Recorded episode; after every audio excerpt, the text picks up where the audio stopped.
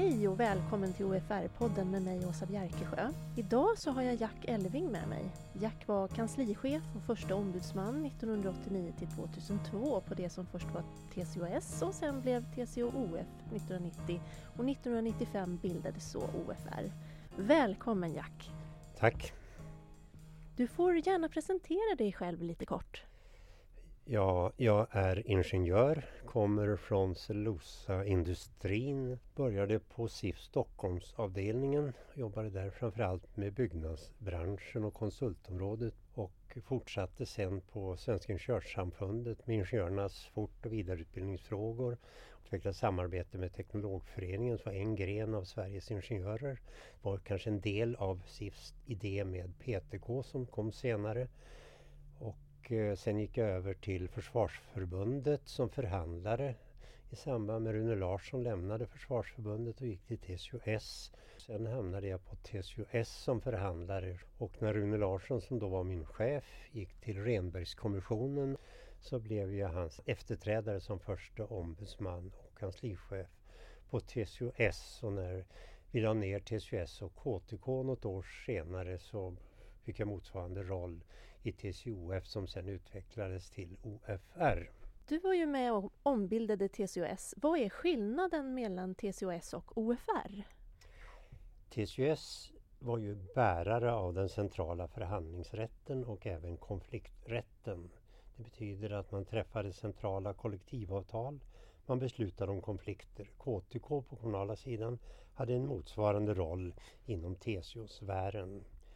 OFR däremot är ju uppdragsstyrd eh, samverkansorganisation och uppdragen ges av OFRs förbundsområden som också tar ställning till resultaten av det som ska utföras. Det är den formella skillnaden. Kan du berätta lite också om din roll här på OFR? Ja, det var ju flera roller. Det var kanske fem viktiga roller. Den första det var ju att medverka i den här processen så att man eh, etablerade den nya organisationen med sex förbundsområden och en sammanhållande organisation, TCOF. Och det, metoden för det, det var ju att åstadkomma nya huvudavtal som resulterade i att att eh, förhandlingsrätten som låg tidigare på KTK nu fördes ut till de tre förbundsområdena var för sig. Och detsamma gällde konflikträtten. Och det åstadkom vi ju efter några års förhandlingar 1994. Året innan löste vi frågorna på statens område men där blev konflikträtten gemensam medan förhandlingsrätten fördelades på de tre förbundsområdena även om man i huvudavtalet anger att de ska uppträda sammanhållande. Men det var man överens om att det skulle man då föra ut de frågorna till förbundsområdena över tiden. Den andra eh, viktiga frågan det var ju att parallellt med huvudavtalsförhandlingarna så totalsamordnades ju avtalsrörelserna i Sverige 91-93 med Renbergskommissionen och där fick ju OFR som sammanhållen organisation en koordinerande roll och uppträdde tillsammans med förhandlingscheferna från de olika förbundsområdena. Och den tredje rollen, det var ju min egen roll. Jag var ju förhandlingschef på det statliga området och det chefskapet skulle då successivt överföras till förhandlingscheferna på det statliga området och det arbetet påbörjades ju så fort TCOF var klart och avslutades i slutet av 90-talet. Den fjärde rollen det var ju att utforma formerna hur uppdragsverksamheten skulle skötas. Med andra ord att få legitimitet i TCOS inre och yttre arbete. Det viktigaste där det var ju att vi hade ett kansli på KTK TCS med ungefär 25-30 anställda experter på olika områden. De skulle snabbt bantas ner till ett kansli med 12 anställda och det skulle genomföras under den här perioden 91-94. Och den sista femte viktigaste uppgiften det visade ju sig att det uppstod ett intresse bland förbunden inom SACO kommunala sidan och våra förbund om att utveckla ett samarbete. Och då gällde det att hitta former för det samarbetet. Och ordningen blev ju då att först skulle man träffa överenskommelsen genom de berörda förbundsområden och därefter kunde man träffa ett serviceavtal som senare kunde övergå till medlemskap i OFR. Det var väl i huvudsak de viktigaste uppgifterna.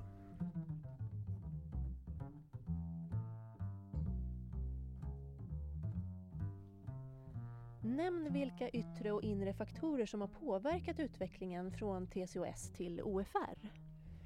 Man kan väl kort säga att fram till 60-talet, alltså även före förhandlingsrättens tid, så centraliserades anställningsvillkoren genom en sammandragning av reglementen både på statens område men även på det kommunala området. Som exempel kan man nämna att 1947 bestämde sig regeringen för att dra ihop alla pensionsreglementen på statens område till ett allmänt pensionsreglemente.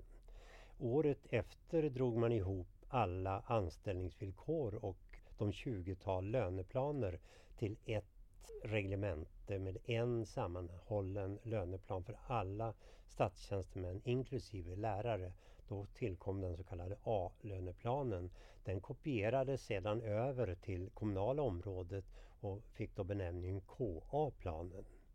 Sen från slutet av 60-talet, början av 70-talet, då började en stark decentraliseringsvind att uppträda politiskt. Och det resulterade i att eh, regering och riksdag de tog ett antal politiska beslut som syftade till att stötta en regional utveckling i landet. En viktig åtgärd var att besluta om en decentraliserad högskola eh, vilket innebar att man eh, tog fram en 20-25 högskolor runt om i landet som ett stöd för den här utvecklingen. Ett annat beslut i början av 70-talet, eller andra beslut, det var omlokaliseringarna av statliga verk.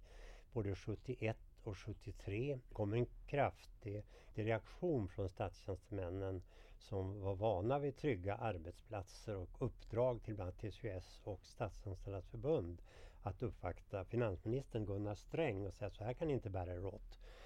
Och ur det kom då en utredning, parlamentarisk utredning som heter Decentraliseringsutredningen där man skulle sätta mål för decentraliseringsarbetet och vägar att decentralisera den offentliga förvaltningen, inte bara den statliga förvaltningen. Och den kom ut med sitt slutbetänkande 1979 med rubriken Lägg besluten närmare människorna. Det var det ena som inträffade på 70-talet. Det andra det var ju framväxten av de arbetsrättsliga reglerna, medbestämmandet, LAS, facklig förtroendeman och som ledde fram till en ökad omfattning av lokala förhandlingar ute på myndigheter och inom kommunerna. Och det i sin tur resulterade ju i en ökad kunskap att förhandla och träffa överenskommelser. Och det trycket ledde sen fram till krav på en ny typ av centrala avtal som mer var öppna och som gav utrymme för de lokala parterna att fylla dem materiellt så att säga med innehåll. Det resulterade i sin tur att eh, nu var det kartellerna som förde de centrala förhandlingarna. I och för sig ingick ju förbundens ledningar i kartellerna. Och så var det i huvudsak förbundens lokala avdelningar, sektioner och klubbar som skötte det lokala förhandlandet. Så förbunden kom lite grann på mellanhand och här kom ju kraven från förbundens lokala enheter och även från förbunden själva att förbunden ska ha en starkare ställning i den centrala förhandlingsprocessen. Metoden blev då att vi la ner kartellerna och bildade de här förbundsområdena och försökte föra ut förhandling konflikträtten till dem. Vi insåg att det inte var möjligt att föra ut dem ända fram till förbunden var för sig. För det skulle med SACO och TCO betyda ett 30-tal förhandlings och konflikträtten när restriktionen var fyra i 66 års eh, lagstiftning. Men eh, efter några års förhandlingar så lyckades vi lösa den frågan på staten och det kommunala området på ett acceptabelt sätt. Och varför blev det just vid den här tidpunkten? Ja, varför det skedde just då, 1990-91, det berodde på att eh, ställföreträdarlagen eh, upphörde att gälla för lärare och, och även för kyrkans personal. Och lärarna övergick till det kommunala området och nu var det kommun och landstingsförbundet som, som hade ansvar för alla anställningsvillkor för lärarna. Och det andra var att Polisförbundet lämnade eh, TCO-S efter en kritik mot TCO-S konstitution som inte möjliggjorde för Polisförbundet att själv fortsätta förhandla i fördelningsfrågor när man väl hade klarat utrymmena. Och det påverkade tidpunkten för genomförandet, eller nedläggning av kartellerna och utvecklingen av nuvarande organisation.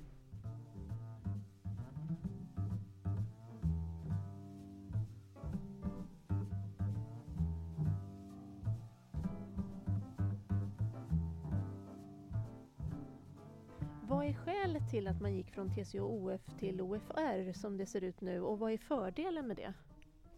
Skälet var att det kom signaler från förbunden och även från Sacos förbund på det kommunala området att man var intresserad av den här konstruktionen med ett mer decentraliserat förhandlande. Och eh, det var ju inte möjligt att ansluta Saco-förbund i någon form till en organisation som tillhörde en annan centralorganisation. Och därför togs frågan upp om man skulle fortsätta inom ramen för TCO. Det togs också upp frågan om det var feltänkt från början att man ska lägga ner allt och börja om från början. Den frågan föll direkt.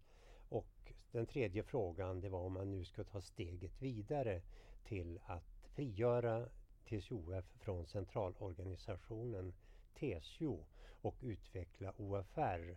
Och det var ett enhälligt beslut om den färdvägen.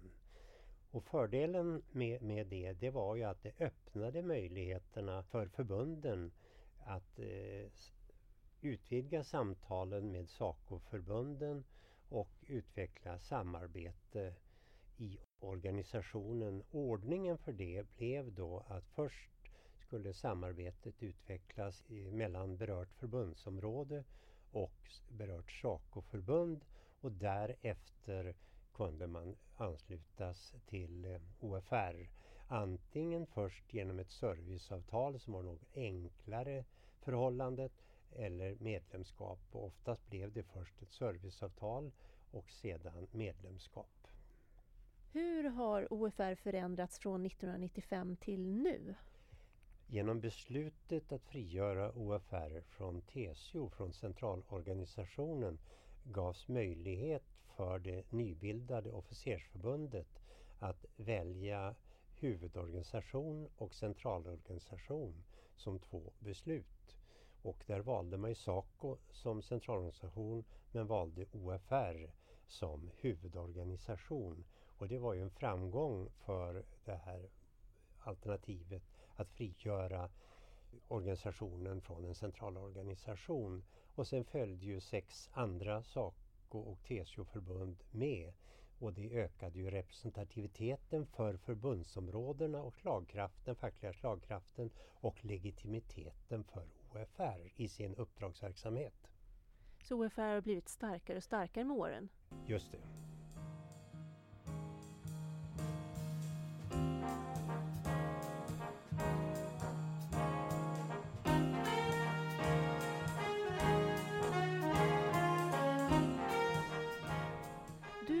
Följer ju utvecklingen fortfarande och vad ser du idag är utmaningarna och vinsterna med att arbeta som OFRs medlemsförbund gör inom OFR?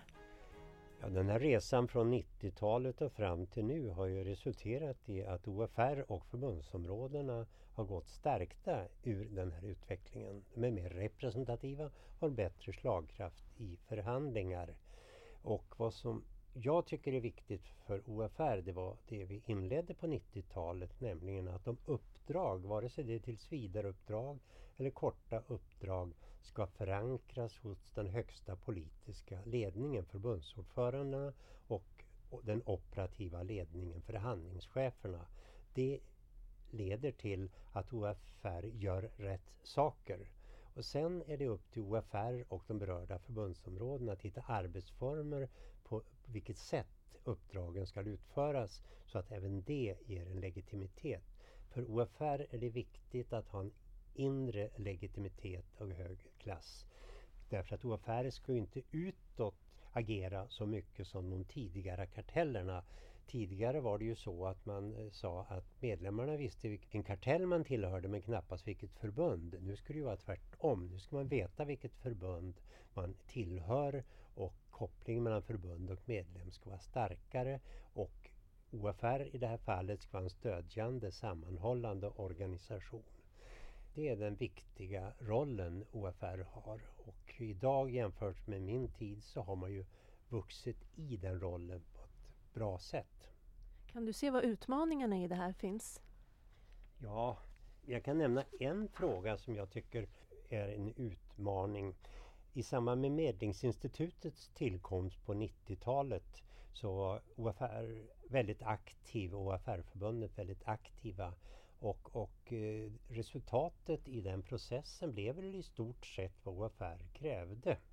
Men Affärer hade ju också ett speciellt krav och det framgår faktiskt av propositionen. Om jag nära nog citerar den står det att även om det råder samsyn om den konkurrensutsatta sektorns roll måste Medlingsinstitutet i sin verksamhet beakta andra sektorers behov av att uppnå balanserade lönestrukturer, exempelvis i syfte att motverka rekryteringsproblem och lönediskriminering.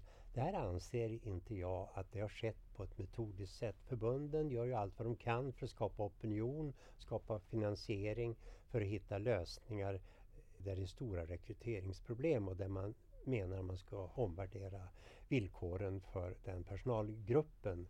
Men Medlingsinstitutet har gjort vissa saker. Man tar fram statistik i jämställdhetsfrågor och sådana saker.